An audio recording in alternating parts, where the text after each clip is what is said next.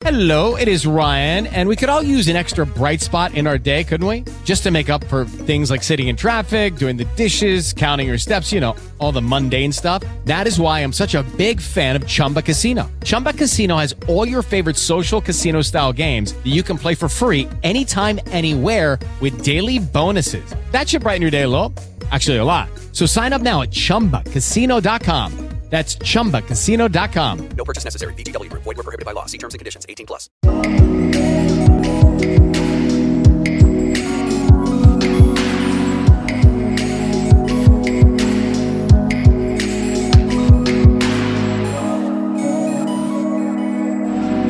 Ciao a tutti, ma soprattutto... Ciao, a tutti. Ah già, è vero che non è questo il podcast.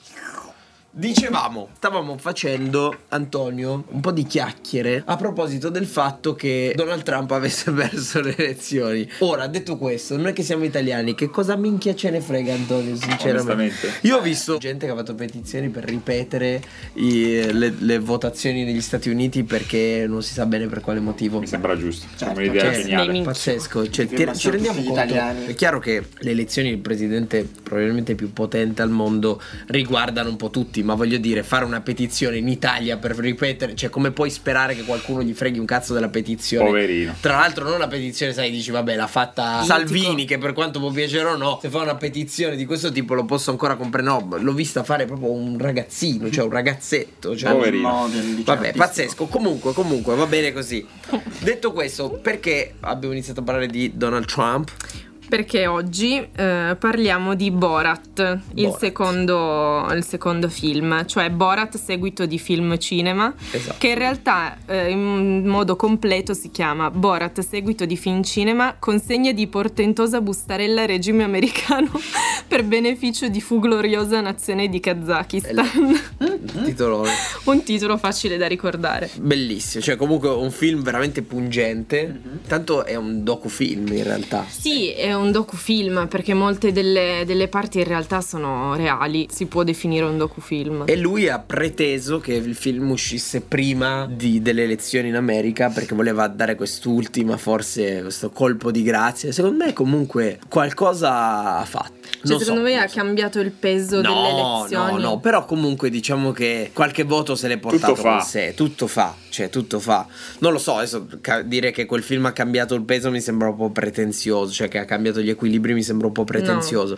Però comunque sicuramente quello è tutta la miriade di Sì, di eh, altri fattori di altri hanno- fattori e di informazioni sulle mancanze dell'amministrazione Trump sicuramente boh, hanno contribuito a sì, distruggere l'immagine di Trump anche perché è un film pesante cioè, brodo, ci sono delle, delle candid che davvero umiliano il mondo repubblicano in modo pesante. Oltre a lui che entra ad un convegno di un sostenitore di Trump, vestito da Trump, in braccio è sua figlia nel film. Quindi diciamo che questa sceneggiatura che si fonde con il mondo reale, quindi fiction e mondo reale si incontrano, creando secondo me un connubio veramente intelligente, veramente dinamico, che tra l'altro ha avuto poi ripercussioni sulla vita appunto vera, cioè nel senso che Donald Trump e Sacha Baron Cohen hanno eh, litigato dopo il film, continuano a litigare su Twitter per un po' di tempo. Lui ha preteso che il film uscisse prima, dicevamo, vendendolo ad Amazon Prime che si è aggiudicato il film con 70-80 80 milioni, di- 80 milioni di, di dollari. dollari. Quindi il film è uscito prima. Sì, perché di fatto i, fi- i cinema erano ancora forse chiusi Sì. o stavano chiudendo e quindi lui voleva assolutamente che il film uscisse prima Esatto. delle elezioni e allora ha deciso di, di metterlo all'asta tendenzialmente Esatto. su alle varie pa- piattaforme streaming e poi se l'ha aggiudicato Amazon con 80 Questo la dice di lunga su chi sta comandando in realtà il mercato dello streaming di fatto. Eh, dopo Amazon, dopo la quarantena, insomma, diciamo che l'unico che ha guadagnato davvero tanto, tanto è Amazon. Veramente. Tutte le piattaforme streaming Sì. secondo me hanno avuto un Ma implemento. sì, però ma il problema di Amazon è che non è Amazon- solo una piattaforma esatto, streaming. Amazon è proprio mia. completa, quindi Jeff Bezos eh, se la sta godendo, insomma. Sì, decisamente. E alla facciazza del Covid. Comunque, detto questo, appunto, ci sono tutta una serie di critiche veramente pesanti e pungenti e candid.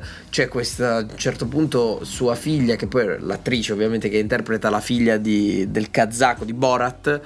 Che sta per avere un rapporto sessuale con Rudy Giuliani. E per fortuna lui irrompe nella stanza.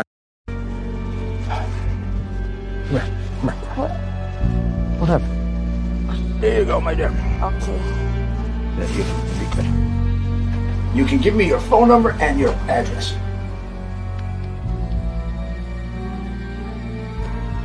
Should we slip your jacket? Okay.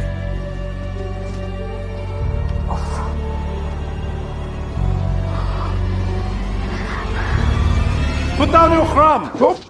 She's 15. She's too old for you. What- what- why are you dressed No, like she's my daughter. Please take me instead. Take my anus. want you. No, no, take my anus. Do not have her. I'm better than him. Durante l'intervista per prendere sua figlia e portarla via.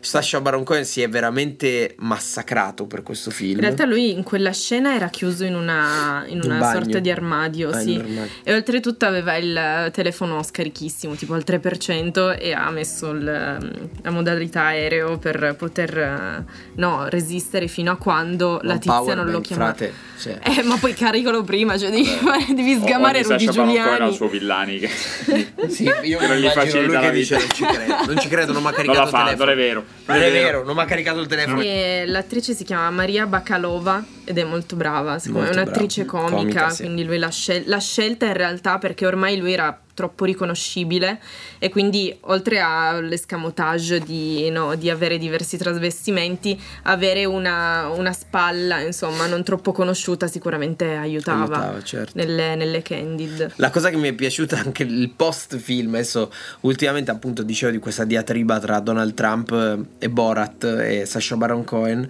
Sacha Baron Cohen, eh, cioè, Donald Trump l'ha definito un verme Mhm. e eh, hanno twittato per un po', lui a un certo punto gli ha detto Donald sei stato licenziato, you're fired, che è quel um, claim che tutti hanno detto a Donald Trump per The Apprentice. Apprentice e cioè uno show televisivo in cui lui insomma è diventato famoso perché ha questa frase you're fired licenziavo persone e, mm, e quindi gli è stato detto appunto Donald Trump sei licenziato e Sacha Baron Cohen gli ha detto prima delle elezioni gli ha detto guarda ehm, visto che fra poco non avrai più lavoro se vuoi parliamone come attore comico una roba del genere come pagliaccio. E insomma sono insultati un po' alla fine della fiera eh, Donald Trump, come sappiamo, ha perso le elezioni. E Quindi è bello quando un film, secondo me la cosa bella di questo film è la sua capacità di entrare e uscire dalla fiction in un modo che anche guardandolo non, non riesci a cogliere esattamente quando Sì. succede questa cosa. Cioè, Lo te lo intuire, chiedi.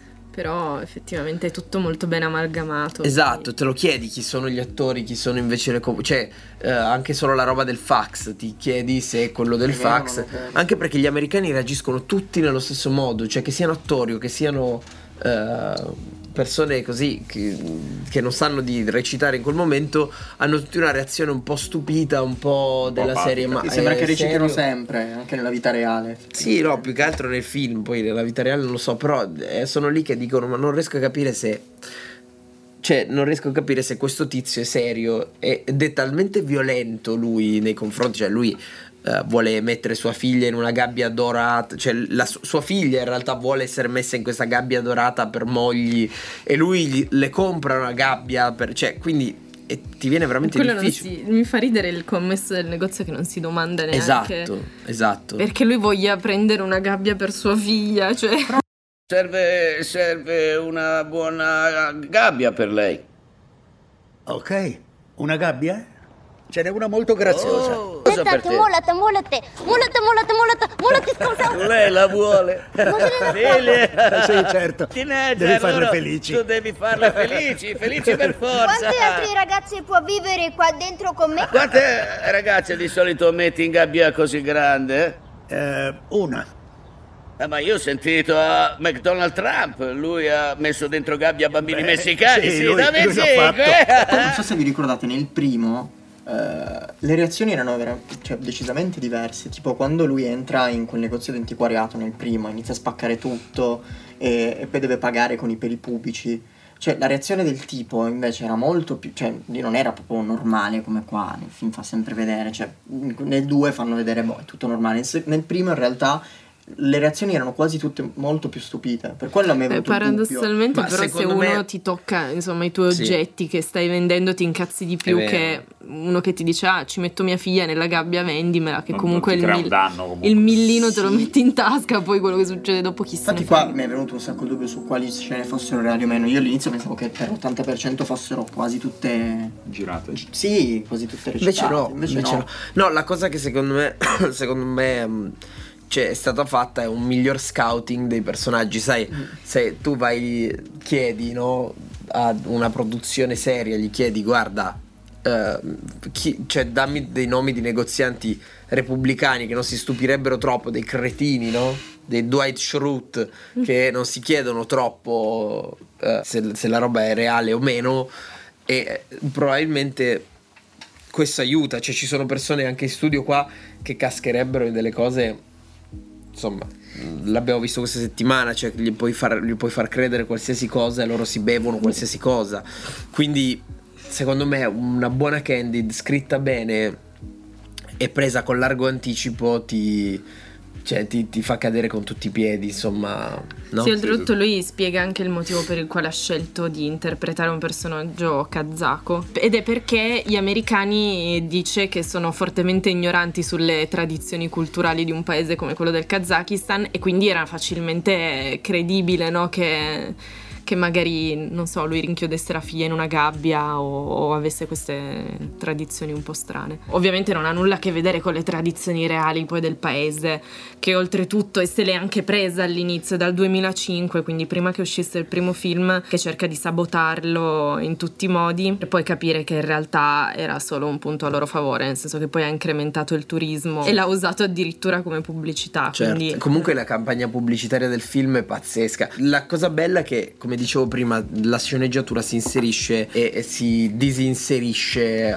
in modo totalmente inaspettato fiction e vita vera. Addirittura eh, si gioca tanto col Covid anche perché il film è stato dura- girato tutto quest'anno, quindi nel periodo di, di quarantena. Quindi fare una candid che prevede una parte di docufilm, quindi di documentario, non può prescindere da una dinamica così pregnante come quella del, del coronavirus. E in effetti il coronavirus è centrale nel film, adesso, senza stare a spoilerare, però il coronavirus è centrale e chiude anche un po' il cerchio, devo dire, tra l'altro, secondo me. E appunto è proprio bella la campagna pubblicitaria di, di questo film. Ad esempio ci sono questi grossi manifesti, non so se a Londra o dove, sì, tutto A a Londra. Londra, perché in realtà lui è inglese.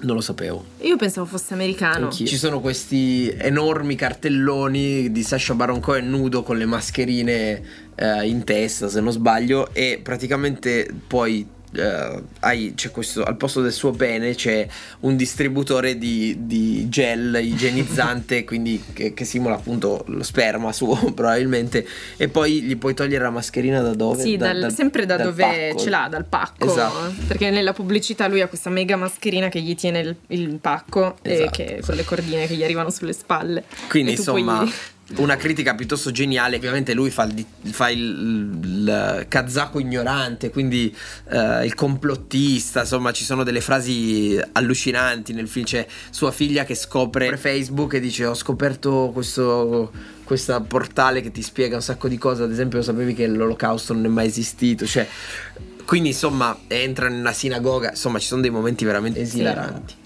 dei momenti veramente divertenti.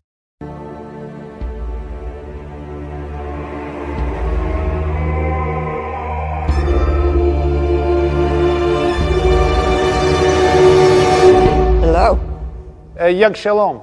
I, uh, Jew, Yeah, I'm Jewish, yeah. very nice weather uh, we have been controlling. You are Jewish? Um, y- yes. No, you are not Jewish. Listen, don't, don't be afraid of me. But please don't eat me alive. Uh, Do I look like I eat people? Uh, I'm an old good woman. yes. Look at me. I'm Jewish. Do I have a long nose? Look at me. No. You can touch my nose. What? Look at me. You see, is it long? No, Bellissimo film, è la roba veramente figa, come dicevi prima, appunto, questa, riuscire a fare questa metanarrazione fra realtà e fiction, che poi è veramente, è veramente figa, che poi è un po' quello che stanno cercando anche di fare poi qua in studio, quindi assolutamente. eh, rendendoci conto che è una cosa che ti prende, almeno a me sta prendendo moltissimo. Poi, Tantissimo, Cioè, è ti fa capire bellissimo. che puoi tirare fuori da, da ogni cosa riesci a tirare fuori un- uno storyboard, uno- Certo. un- de- dello storytelling. E secondo me è, è molto interessante anche a livello proprio di pubblico, perché il pubblico vuole entrare, vuole Bravissimo. vedere attraverso quella spaccatura cosa c'è davvero dietro. Esatto, cioè Borat è un personaggio reale, capisci? Ormai. Cioè la cosa bella di Borat è che cioè, ha una metanarrazione reale che lo rende un personaggio vivo a tutti gli effetti. Quello che io... mh, s- insomma, quello che come sai sto cercando di... ehm, insieme a tutti noi, insomma, di, di- di trasmettere, di portare eh, agli occhi un po' di tutti è questa possibilità di creare un tipo di cinema, cioè, sai, tante volte le persone ci dicono, "Eh, ma prima facevate i cortometraggi, non li fate più, sai, c'è chi era affezionato ai cortometraggi. La cosa che mi ha un po', personalmente, ma so che siete d'accordo, che mi ha un po' annoiato dei cortometraggi, è la loro verticalità. E trovo che oggi il cinema eh, che possiamo fare è molto più interessante, più sperimentale ed è molto più ehm, orizzontale. Cioè il, il film inizia e finisce potenzialmente mai. Cioè Borat, no? Eh, ok, sono due film che sono usciti al cinema, ma in realtà non è vero. Perché Borat ha una vita dopo, una vita Sì, prima, ha una vita durante. Cioè, tra un film e l'altro sono passati quanti 14 anni? anni. 14 anni, ma mh, questi 14 anni sono semplicemente la camera spenta di un film che semplicemente mh, esisteva Continuava. comunque, continuava, continuava nella memoria delle persone. Infatti, ci sono delle parti in cui ci sono questi 14 anni, cioè nella narrazione di Borat 2, diciamo, ci sono questi 14 anni. Dicono perché? Perché è stato in galera. Fine, così inizia il film. Ma poi è, è talmente legato al reale che è impossibile slegarlo. Bravissimo, Quindi se tu bravissimo. non sai cosa è successo in quei 14 anni, cioè è, Eh, quello esatto. che ti è sucesso nella vita reale. Quindi in realtà esattamente. così. Esattamente, ed è questa secondo me la metanarrazione interessante, cioè è l'orizzontalità di un prodotto cinematografico e che visto bisogna sempre vedere le cose in modo eh, cioè bisogna fruire di cose orizzontali in modo verticale, no? Cioè immagina tra 50 anni, quando si parlerà di Borat, si parlerà di un unico grande film, non di più Sì, sì, episodi, perché perché proprio il film è costruito in un altro modo, no? Cioè, secondo me è anche molto simile al tipo di, cioè, antropologicamente al tipo di, di società in cui noi viviamo. Cioè, nel senso Certo. che il nostro profilo Instagram, per Sì. esempio, è la nostra storia, cioè nel senso Sì. il nostro curriculum di, che di- palle, che palle, tra l'altro. eh, di quello che vogliamo far vedere, no? nel senso Certo. che comunque tu apri il profilo Instagram di una persona e non ti perdi nessun pezzo. E quindi Certo. penso che siamo sempre un po', cioè la gente è abituata a vedere quel tipo di narrazione, Certo. che non ti perdi mai nulla, no? È chiaro che per un maniaco del controllo, sicuramente abbastanza figlio del nostro tempo come me, questo è l'orgasmo dei sensi, perché sai come sono da quando sono piccolo, cerco sempre di trovare eh, un plot twist o un modo per chiudere il cerchio, per rendere la narrazione il più possibile. Cioè, io mh, po- potrei tranquillamente pensare di legare le nostre attività, il nostro lavoro, tutto in una narrazione unica, inglobata, perché è quello che faccio da sempre, no? E lo faccio, cioè, è stato spontaneo per me, ad esempio, provare a farlo a livello imprenditoriale, cioè tipo, tipo a livello aziendale, visto che noi facciamo intrattenimento a tutti gli effetti, questa narrazione cioè che non, non è una narrazione necessariamente che deve piacere alle persone, però sicuramente è più complessa di, di- di- di episodi verticali che iniziano e finiscono e che sono incollegabili con il resto. Cioè, capisci? Sì, poi più che altro, non- cioè, secondo me facendo questo nuovo tipo di, di comunicazione, cioè comunque questo tipo di, è molto più, si riesce molto più a empatizzare perché comunque i personaggi siamo noi, cioè fai l'uomo pesce, per Esatto. quanto possiamo metterlo noi, è comunque un soggetto che noi non abbiamo mai conosciuto. Esatto. Una persona, noi rischiamo la vita di una persona che non abbiamo mai visto. Esatto, e non- per quello non funziona alla fine della fiera. Ma poi il cinema è morto, io lo dico sempre. Eh, diciamo Quindi, che sì. Non è che è morto, sta solo evolvendo, è morto nella forma in cui È morto siamo s- anche secondo abituati me. A, a conoscerlo noi. Sta evolvendo in fretta, però la forma tradizionale di cinema è, è morta, cioè è destinata a essere superata praticamente quasi totalmente. Perché la produzione Quindi- di film è diventata molto più accessibile rispetto al passato, nel senso Esatto. che gli strumenti comunque ormai anche con, come in questo caso, cioè comunque questo film a livello tecnico, è stato girato con delle camere veramente ridicole. A parte quelle delle interviste che chiaramente anche a livello scenografico avevano bisogno di, di far vedere il set, tipo anche con la parte di Rudy Giuliani, comunque anche quella parte tutta reale e hanno dovuto chiaramente allestire con delle, de- delle macchine specifiche. Però per il resto tutte quelle un pochino più docume- mh, le parti un pochino più documentaristiche ehm, sono state fatte tutte con delle camere veramente ridicole. Sì, quindi certo. ormai fare un film, anche questo film sarà costato veramente poco alla fin dei conti, rispetto soprattutto a quanto è stato venduto, Sì, tipo sì, 80 sì, milioni. Sì. Quindi al giorno d'oggi Non è normale che il cinema secondo me si stia evolvendo. Se dovessimo tornare indietro di vent'anni fa, quando 30 comunque, cioè quando c'era quasi solo ed esclusivamente la pellicola, era ancora Era troppo avevi difficile. Solo per usare la pellicola avevi bisogno di quattro persone. Ma sai cos'è che proprio è come dire oggi abbiamo tanti strumenti per fare cinema e la serialità è, è stata comunque un complice di, di questa morte del contenuto che inizia e finisce che sinceramente io amo profondamente ma che mi ha un po' comunque cioè che finisce un po' lì e eh, quindi abbiamo tanti mezzi per fare cinema ci sono eh, proiettori da 18.000 watt che pesano non lo so quanto può pesare un proiettore da 18.000 watt Penso 100 kg tranquillamente. una cosa del genere, però ci sono anche questi. Certo. E ci sono anche le GoPro, ci sono anche le penne Spycam e, e- e gli occhiali. Quindi, come, come io posso potenzialmente usare un proiettore da 18.000 watt, posso anche usare questo per fare cinema. Perché tanto eh, non cambia niente. Cioè, il punto è come, come posso fruire un. come posso trasmettere un contenuto, come posso diffondere un contenuto e trasmettere un messaggio, qualsiasi sia anche la totale assenza di messaggi, ad una persona. Ecco, in questo modo io ho la possibilità di eh, scrivere qualcosa, di scrivere qualcosa che inizia ma non necessariamente finisce e che posso riprendere, magari finisce apparentemente ma che poi posso riprendere, cioè la cosa che mi piace di, di questo tipo di contenuti, tipo Borat, è che sono talmente eh, pregni di vita reale che, ehm, mh, che puoi ri- ricominciarli e rifinirli ogni volta che vuoi. Cioè, pensa a Jurassic Park, no? Cioè, Jurassic Park, ogni volta che ne finiva uno, riuscire a riprendere un, al- un- un altro Jurassic Park era improponibile. Perché era improponibile? Perché ogni volta si diluiva un po' di più il messaggio iniziale e l'idea iniziale, perché era sempre la stessa idea rielaborata. Se ci immaginassimo Jurassic Park in questo tipo di narrazione, noi immagineremmo che appunto Jurassic Park sia un parco reale in cui eh, i dinosauri non- a un certo punto non decidiamo che boh basta togliamo i dinosauri da, da Jurassic Park perché abbiamo capito che questa cosa non funziona. Con sai le- la, la robetta finale in cui c'è ancora un dinosauro ma sarebbero inseriti nella vita di tutti i giorni. Cioè della serie ok ehm, come possiamo rendere il Covid parte integrante della nostra storia? Come possiamo rendere le elezioni presidenziali parte integrante della storia di Jurassic Park? Quando tu fai quello, tu non hai bisogno di mettere alla fine l'uovo che si schiude. Tu già lo sai che quella roba Ha un seguito ha un forza. seguito, capisci perché? Perché è, in- è inserita nella vita vera.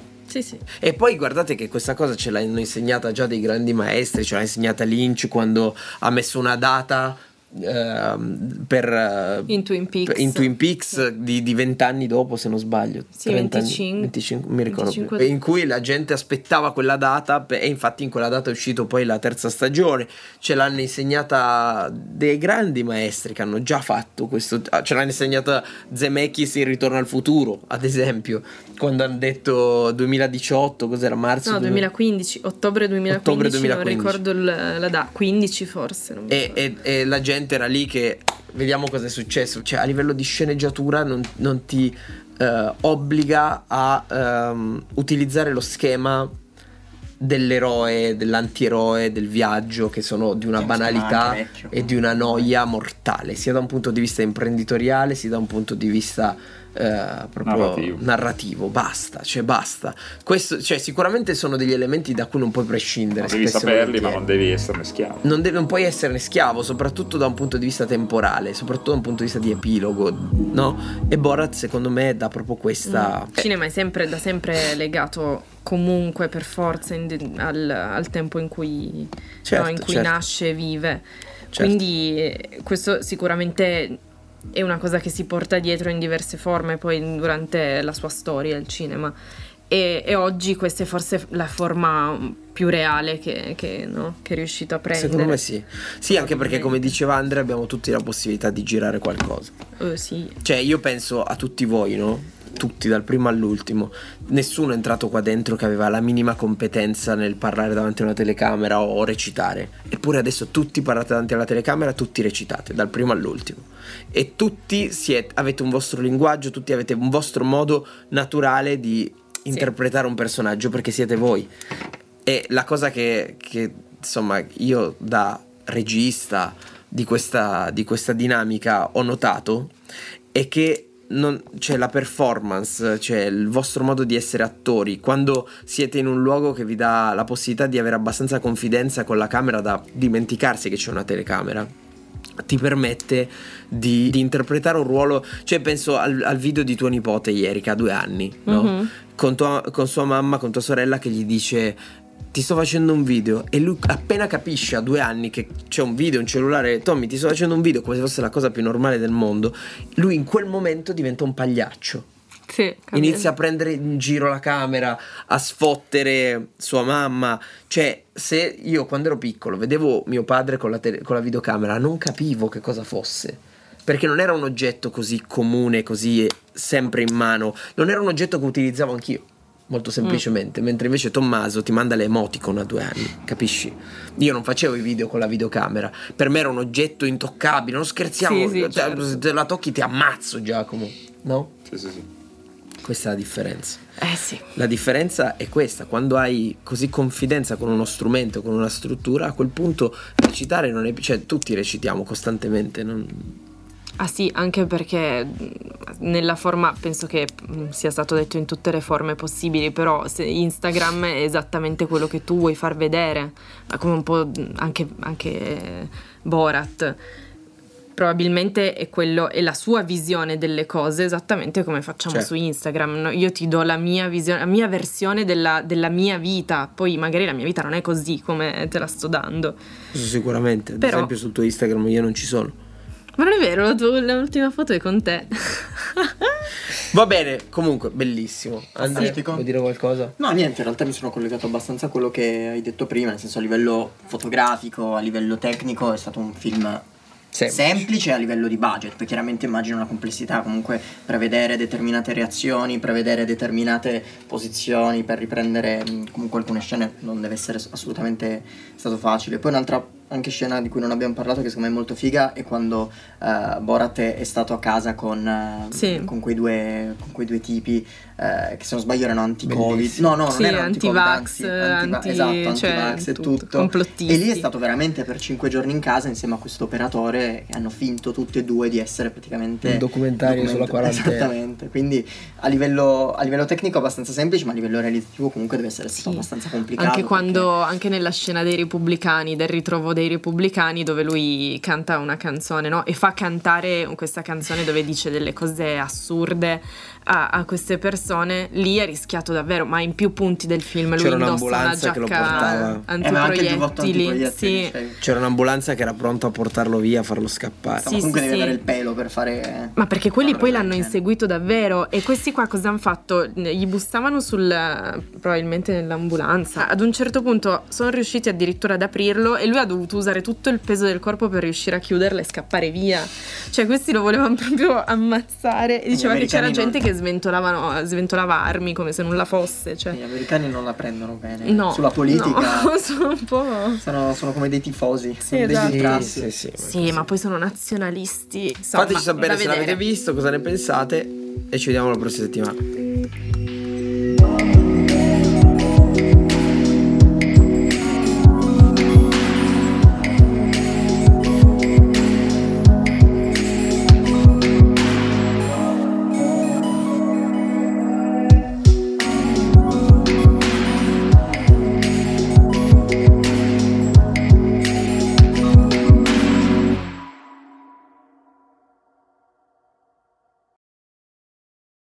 Lucky Land slots, you can get lucky just about anywhere. This is your captain speaking. Uh, we've got clear runway and the weather's fine, but we're just going to circle up here a while and uh, get lucky. No, no, nothing like that. It's just these cash prizes add up quick. So I suggest you sit back, keep your tray table upright, and start getting lucky. Play for free at LuckyLandSlots.com. Are you feeling lucky? No purchase necessary. Void where prohibited by law. 18 plus terms and conditions apply. See website for details.